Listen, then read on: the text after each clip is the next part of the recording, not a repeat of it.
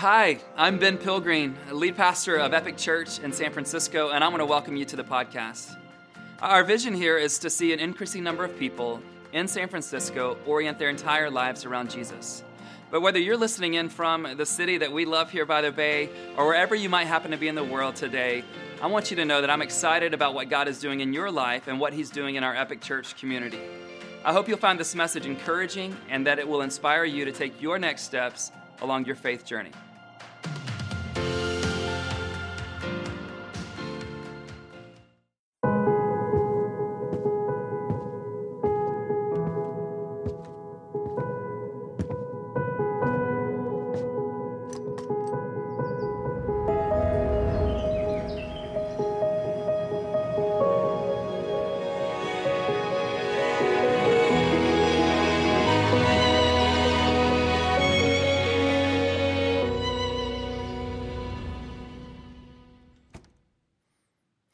there's so much about San Francisco that has fascinated me during this season. In fact, I want you to take a moment right now and just go in the chat while we're getting warmed up here and write about the things that you have found to be fascinating in our city over these last seven months. And while you're doing that, let me give you two of mine. Here are two of the things that I have been fascinated by. One is the absence of people, and two is the presence of construction the absence of people and the presence of construction. I'm now downtown several times throughout the week, and there just aren't the kind of people that used to be here. Pre COVID, it was said that 500,000 people walked Market Street every single day. And now there's not a ton of people around, but there's so much construction happening. Case in point, this past Tuesday night, I led my small group from Epic. Don't freak out, no one else was here. You're not the only one on Zoom. We're all on Zoom for our small groups. But after I finished leading my group, it was about 8:15. I walked out the doors of the church. I had parked several blocks away and I barely saw another human walking to my car and it was 8:15 p.m.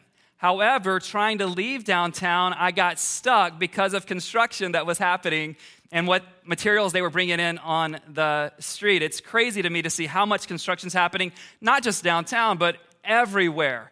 A couple of weeks ago, PG&E let our family know that we were not going to have power for the first part of the day. Now, pre-COVID, that would have been fine. I would have been at Epic, the kids would have been at their schools, but all four of our children are going to school at home and apparently they need internet to do that. I was going to elementary school in the 80s, so I'm not sure what that even means. Um, also, Minnie Lee, who's a part of our staff, the week after, um, she said there was such violent construction happening outside of her home that she felt like she was constantly undergoing an earthquake. Apparently, it's a great time to tear things down, replace things, and rebuild things. I don't know about you, but if I'm honest, I kind of wish things never had to be rebuilt. I wish we could just get it right the first time and we never would have to reconstruct anything in our lives. But if we've learned anything in this season, and what we're going to continue to learn throughout our earthly lives is this nearly everything in our lives will, at least at one point, if not multiple points, have to be rebuilt again. And when you come to that moment, when I come to that moment, when we as a church come to that moment, and you're like, something's got to change here or else, you do have a choice to make as we continue this Choose the Future series. You'll see it on the screen, but here's what I want to say to us. When things aren't what they used to be, we can either make a commitment to rebuild or choose to live in the ruins of what used to be. I want you to think about your church, your city, your marriage, your family. When, when we come to that moment, when things are not what they used to be, you have a choice. And these are very different paths we can take. We can, one, either make a commitment to rebuild whatever it takes, or you and I can choose to live in the ruins of what used to be. I think today would be a really helpful day for you to take notes. I think that every week, but I'm going to give you a framework today that I think God is going to help shape my future, your future, and our future together with. Here's the question I want to lead off with What needs to be rebuilt in your life? What needs to be rebuilt in your life? Is it your retirement account? Is it your career? Is it your character? Is it the city of San Francisco? Is it your reputation? Is it your marriage? Is it your family? Is it Epic Church? Is it your sense of hope? Is it your own personal faith in Jesus? Maybe it's multiple things, but I want each of us to hone in on one thing that needs to be rebuilt in this season. As we walk back into Nehemiah's story, he's got the same choice to make. Will Nehemiah 1 choose to rebuild Jerusalem, or will he too allow the people who live there to remain in the ruins of what used to be? I don't know about you, but I've probably spent too much of my life abiding in the ruins of something that used to be rather than getting on with the rebuilding process in whatever area that needed to be rebuilt. The choice Nehemiah had, I think it's the choice that you and I have. And I don't care what it is that you need to rebuild. I believe these elements I'm going to give you today, that's what I'm calling this message, the elements of rebuilding, I believe the, the elements are present for whatever it is you're called to rebuild. So I want you to think about your individual thing that you're called to rebuild. And for us collectively, let's think about rebuilding Epic Church. Let's think about rebuilding collectively the city of San Francisco. Nehemiah chapter 2, 11 through 20 is where I want to go today. And I'm serious when I say that I believe you and I are going to receive a framework, the elements necessary, the ingredients, if you wish, to rebuild whatever it is you need to rebuild. By the way, for those of you who are thinking, Ben, I don't want to rebuild something, I just need to build something, these elements will apply for the most part if you're just starting something that you're not rebuilding, you're just simply building. In Nehemiah chapter 2, verse 11 through 20, Nehemiah gives us these words I went to Jerusalem, and after staying there three days, I set out during the night with a few others. I had not told anyone what my God had put in my heart to do for Jerusalem. There were no mounts with me except the one I was riding on. By night, I went out through the valley gate toward the jackal well and the dung gate, examining the walls of Jerusalem, which had been broken down, and its gates, which had been destroyed by fire. Then I moved on toward the fountain gate and the king's pool, but there was not enough room for my mount to get through. So I went up the valley by night, examining the wall. Finally, I turned back and re entered through the valley gate. The officials did not know where I had gone or what I was doing, because as yet I had said nothing to the Jews or the priests or the nobles or officials or any others who would be doing the work. Then I said to them, You see the trouble we are in. Jerusalem lies in ruins, and its gates have been burned with fire. Come, let us rebuild the wall of Jerusalem, and we will no longer be in disgrace. I also told them about the gracious hand of my God on me and what the king had said to me. They replied, Let us start rebuilding. So they began this good work. But when Sanballat the Horonite, Tobiah the Ammonite official, and Geshem the Arab heard about it, they mocked and ridiculed us. What is this you are doing? They asked. Are you rebelling against the king? I answered them by saying, The God of heaven will give us success. We, his servants, will start rebuilding. But as for you, you have no share in Jerusalem or any claim or historic right to it. I pray that God will bless the teaching of his word and that you will receive the framework that he wants to give us through Nehemiah chapter 2, verses 11 through 20 you might want to run right by verse 11 when it says that he got there and he didn't do anything for three days. But I want to hold up at that point and let you know this is the first group of elements related to rebuilding whatever it is we need to rebuild. Did Nehemiah do nothing for those three days? As I got into different commentators, they said, if, if you combine the commentators that I was studying, they said he likely did a combination of three, these three things over those 72 hours. He likely rested, prayed, and observed. He rested, he prayed, and observed. And I contrast those three ideas with how we tend to react right away. We think something, oh no, we just go for it. But what if we rested more, prayed more, and observed more? Let me tell you what would happen in whatever the big vision you want to rebuild something in for your life. If you rested more, and if I rested more, if we prayed more, if we observed more, here's what would happen we would approach our work with greater mental and physical energy. We would approach it with the Spirit's power, and we would approach it with the wisdom of God. I know you want to run into it. Others of you are lazy. That's not who I'm talking to.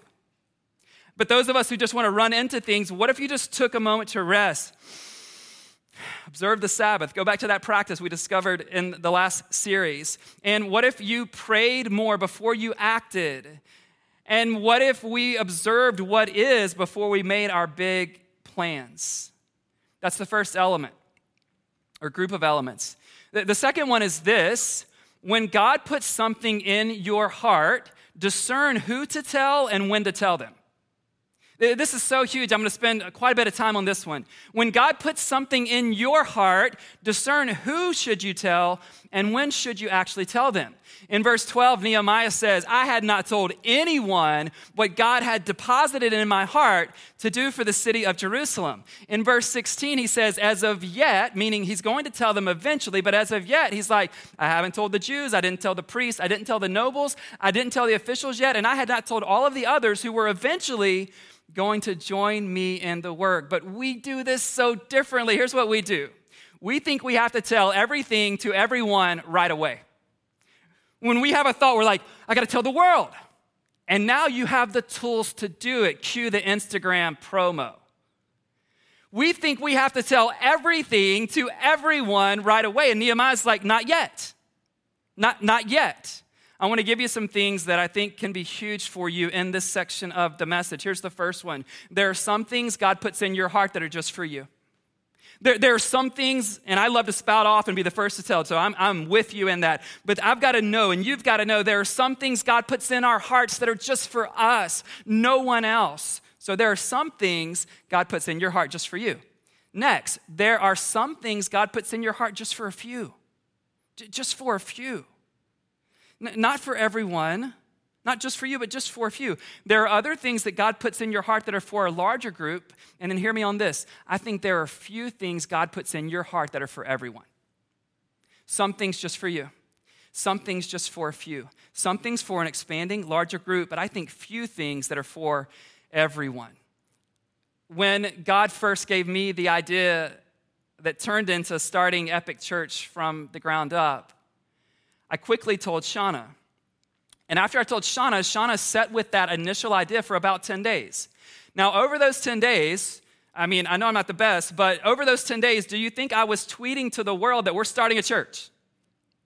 Do you think I was casting vision to a team? Do you think I was raising money? No, patience is not my middle name. It's not any of my name, but I still, I just had to wait in her waiting. I had to, and then 10 days after I told her, she came back and she said, Ben, I'm beginning to get the same sense that you shared that, that we're supposed to start a church in some major city somewhere.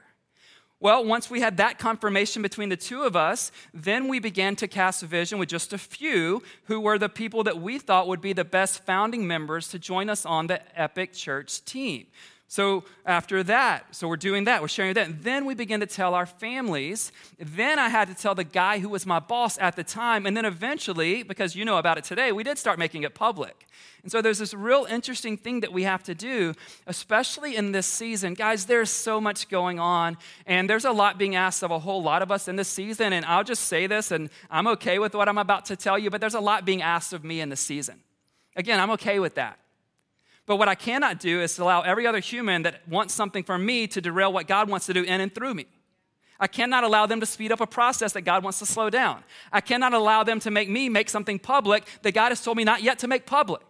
So I want to give you three questions I'm starting to ask. Please write these down. I think that will be so helpful for you, even if you never come back to Epic again. So wherever you go, here are these three questions, especially as we head into um, this presidential election that we're less than a month from, especially with all the kind of outrage being spewed. Let me give you these three questions that you can ask about any situation as God is stirring and giving you discernment. Here's the first question about any situation Is this something I should stay silent about?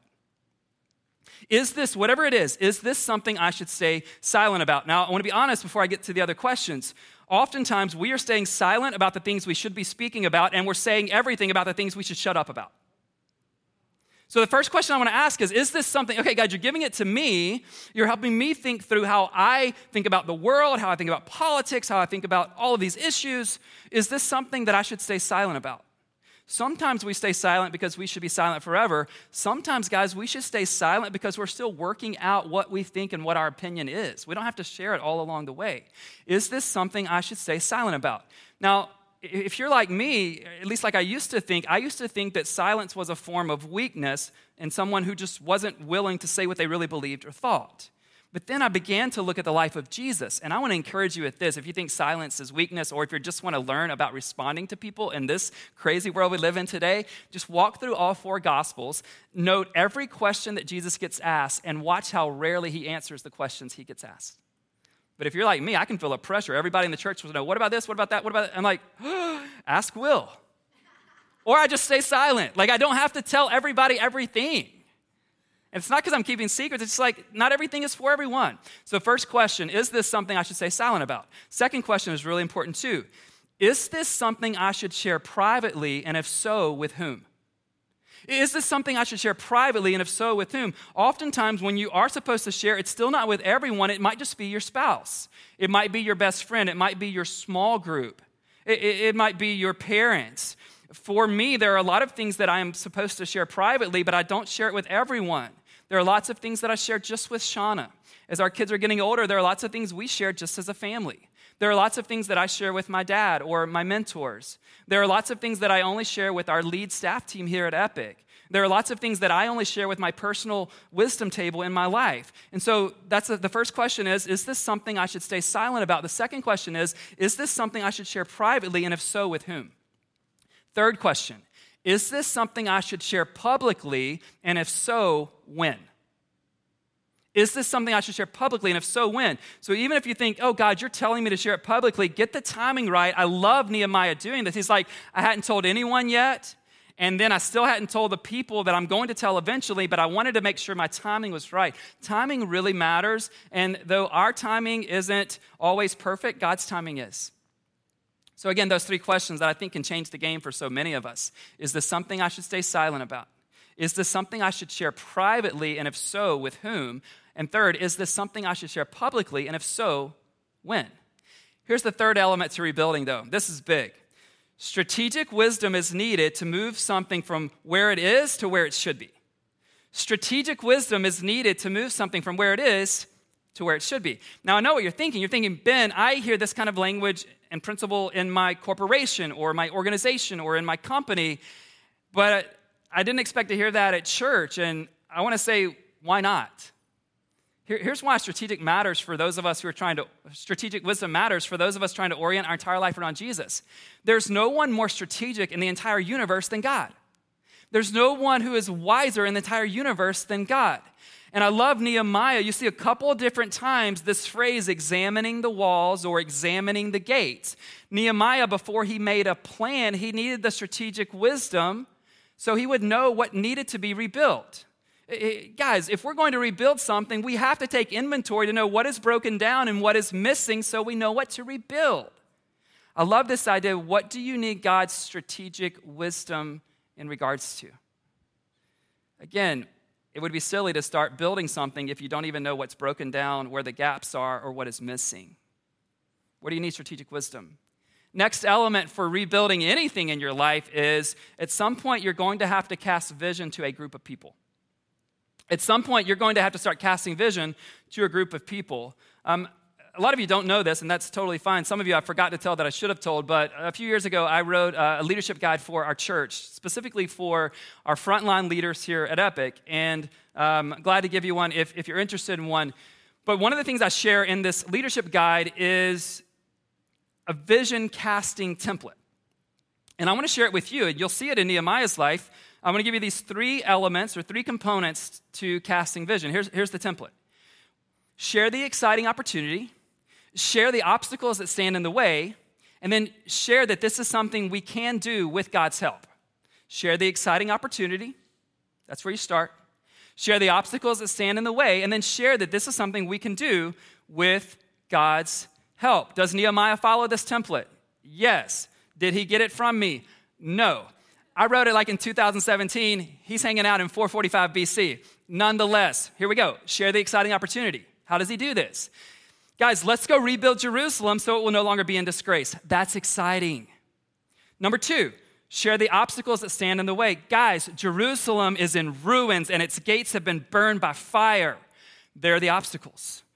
Number three, share that this is something we can do with God's help. He told them, I told, he, told them that the gracious hand of his God was on him, and he told them what the king had said. He's letting them know that this is something we can do, and God is going to help us. So, my question for you, and what you're seeking to build or rebuild in your life, here it is.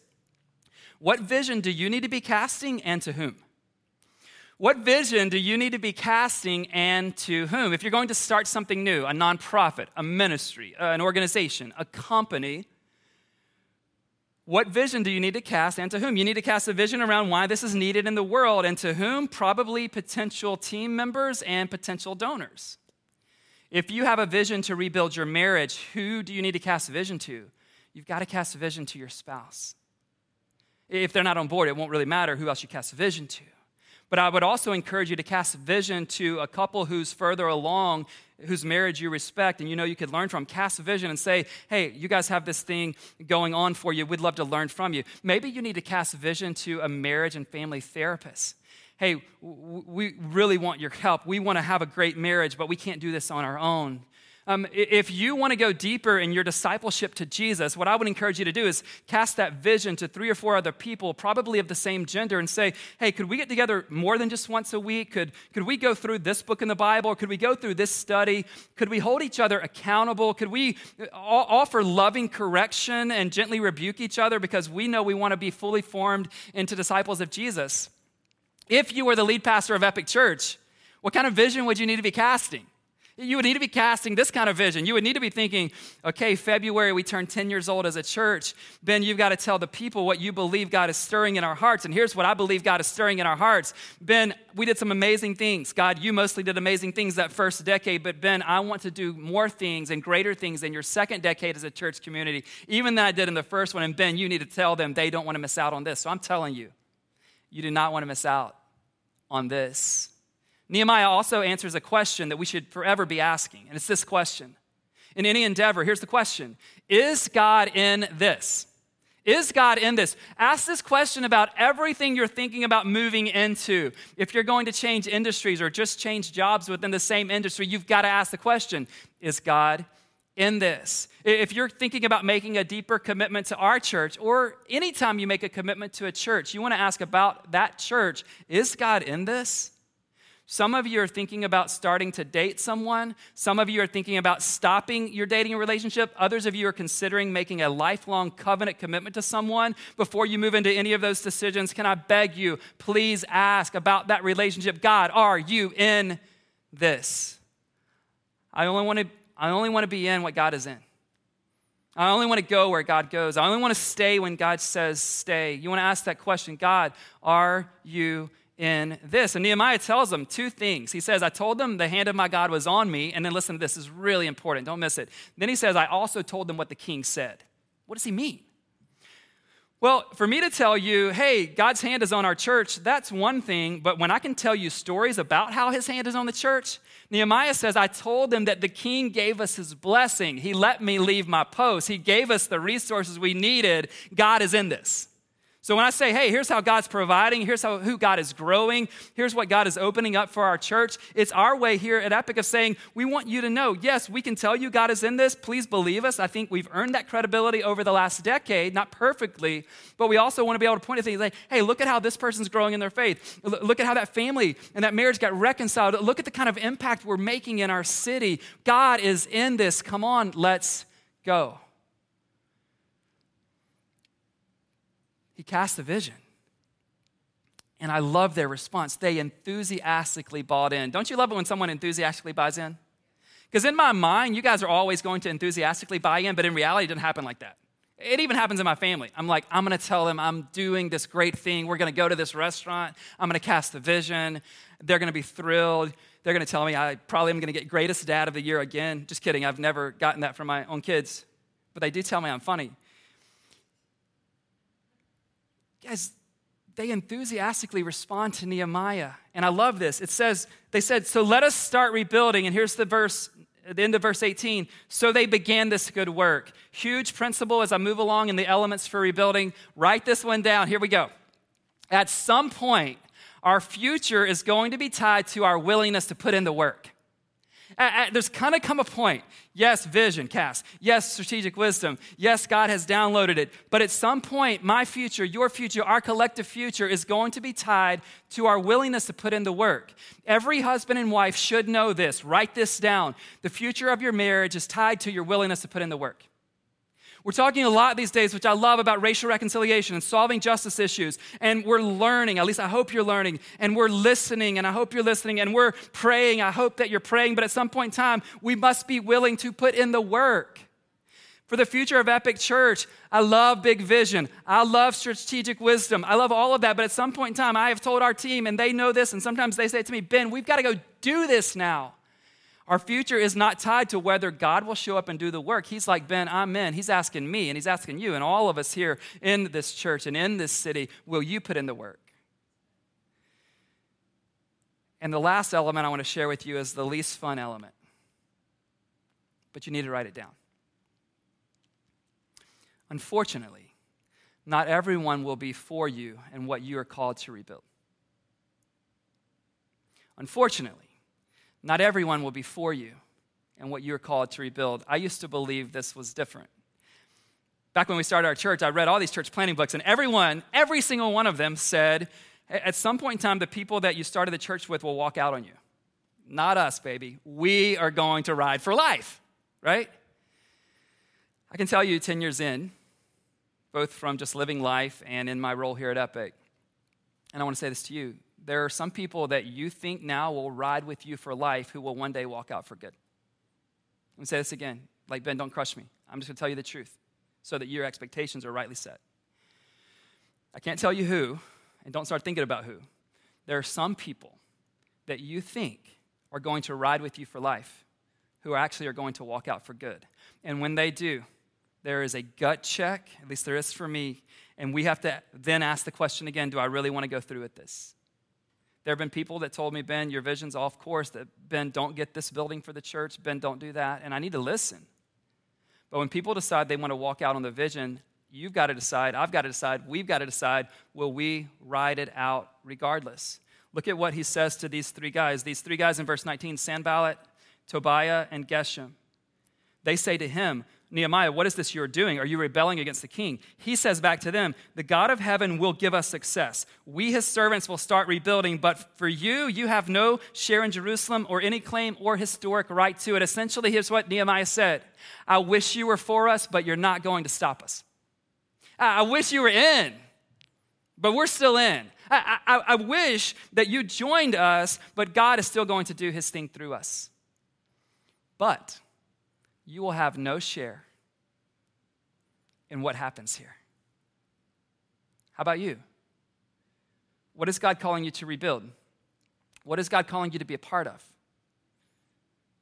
Will you stand on the sidelines or will you become a shareholder in your marriage, in your vocation, as a leader here at Epic, in rebuilding the things in our country that are just, let's be honest, broken? What are you going to do? And then I love to think about Jesus. Let's just walk through what Jesus has done for us in terms of these elements of rebuilding. He observed that the world needed a Savior. God put it in his heart when the fullness of time had come, God sent him to be a rescuer. Strategic wisdom, yeah, I wouldn't have chosen or seen it as strategic wisdom for him to think that these 11 guys would carry on the mission so that we'd be talking about it at Epic Church in 2020, but he did. He had great wisdom. But he also put his spirit in him, okay? He didn't leave him alone. He cast vision. He, he was always casting vision, wasn't he? He's like, I've come to give you abundant life, but you can choose a different path. After he cast vision, the, the next element is is God in this? Obviously, God was in it. It was God's idea. It was the Lord's will, even to crush him, Isaiah says. Next element, right? At some point, we've got to be willing to put in the work. Jesus knew that our future was tied to his willingness to put in the work. Last element, unfortunately, not everyone will be for you and what you're called to rebuild. People weren't for him, as you know. In fact, the reason he's crucified on the cross is because people were not for him and what he was seeking to build and rebuild. But aren't you glad that he went through with it anyway? And his finished work on the cross means this This is huge. You and I can be rebuilt from the inside out. And some of you have been playing a church game for a long time, but you're living in the ruins of what has been your life. And He's inviting you to something more beautiful. He's inviting you to something that will bring freedom. He's inviting you into something where you can be completely rebuilt from the inside out. And I know there's many people watching right now who would be honest, if you will, please, and raise your hand and say, Jesus, I need you to rebuild me. And if that's you today, simply say that Jesus, rebuild me. Thank you that you did the work to free me from my sin. Thank you that you had a vision big enough that when I wasn't walking your way, you still came and rescued me and brought me into your family. I want in on that. If that's you today, would you text the word begin to 313131? We'd love to come alongside of you. And then for the rest of us, again, I just want to roll through these elements. What needs to be rebuilt in your life? What does God put in your heart? Discern who you need to tell and when you need to tell them. What wisdom do you need? What vision do you need to cast and to whom? Is God in the thing you're moving towards? Because if He's not, I would go the other direction. Are you willing to put the work in? And will you move forward even when people you thought would be beside you leave you? Let me pray for us. God, I believe that you've birthed a framework through Nehemiah's story for us today. God, I can only imagine what all might need to be rebuilt in our collective lives. God, I know there are employment situations. I know there, because I've gotten the emails, uh, there are marriage situations that need to be rebuilt. God, there are people who no longer have the tight friendships they used to have. And God, maybe those are done for a season or forever, but maybe they need to be rebuilt or new ones need to be built in their place. Would you speak into that. God, we don't know everything our city is going to need in terms of rebuilding. We just know that that's a part of our calling for those of us who are here. God, I don't know what will be missing even from our church. I, I, think so much is going to be more present than it was. But God, whatever might be missing, whatever's been broken down, would you help us to rebuild? God, I pray that you would provide a, certainly the spiritual reality of that. I also pray for the physical property that you want to lead us into, that it would really become a part, a central component of rebuilding San Francisco. God, we need you, but you're so available. Thank you for putting things on our hearts, just like Will talked about last week. And God, I can imagine that there's fear as people think about what they're called to do. Uh, I pray that you would put us, I know not everybody will ride with us for life, but God, would you do what you've been so gracious to give me and many in our leadership team? Would you give us people to do this shoulder to shoulder with, just like Nehemiah had? God, we need people who are committed and not committed alone. Thank you. Thank you that you're for us. Thank you that even 30 plus weeks into no in person church gatherings, you are still building a beautiful story for our future. And you're inviting us in. And God, I'm just saying, and I pray that hundreds of us would say this I want to be a shareholder. I want a stake in the city. I want a stake in your activity. Would you move in that way for all of us, Jesus? It's in your name that we pray. Amen. As you think about having a share in the future of Epic Church, the future of San Francisco, really through our church to the city, the nation, and the world, one of the best ways you and I can have a share or be shareholders is to invest financially in the mission of Epic. Hundreds of you have done this throughout this year, even in the crazy pandemic season. Thank you for how you are being a shareholder. Others of you, I know you want in. Come join us. There's room at the table. You can invest what God's given you. You can follow the text prompt that's on the screen right now. But I would even encourage you to go to our website, be methodical about it, make this kind of consistent commitment that, hey, I'm going to not just do this occasionally when I feel inspired, I'm going to I'm going to actually have a pattern to my generosity. And then others of you, you have a vision to rebuild, but you don't actually have the resources you need for the rebuild. We are wanting to come alongside of you. Would you let us? You can go to the have a need image or icon on our website and fill out a form, and it just lets us know hey, I'm trying to rebuild this part of my life, and I'm, and I'm missing some resources. God has blessed others in our church in a season of your lack, and we'd love to come alongside of you. Now I'm going to turn this over to Seth as he begins to lead No Longer Slaves, because here's what I know. If you go after a big vision, because we're all human, and because of God saying, do not fear 360 plus times in the scriptures, fear is going to enter my heart and yours at times. We're going to try about building in San Francisco? We're going to rebuild in the city that has been dilapidated in so many ways. And fear is going to creep in, and we've got to remind ourselves, even with songs like this, that no, God is for us, who can be against us? We are not slaves to fear, Perfect love casts out all fear. And so the God that calls us is not the God who wants us to be afraid. Seth, lead us as we declare that truth today. Thank you so much for joining us on the Epic Church podcast today. If you would like to learn more, you can go to epicsf.com. I want to also encourage you to download the Epic SF app so that you can keep up with everything that God is doing in and through this community in downtown San Francisco.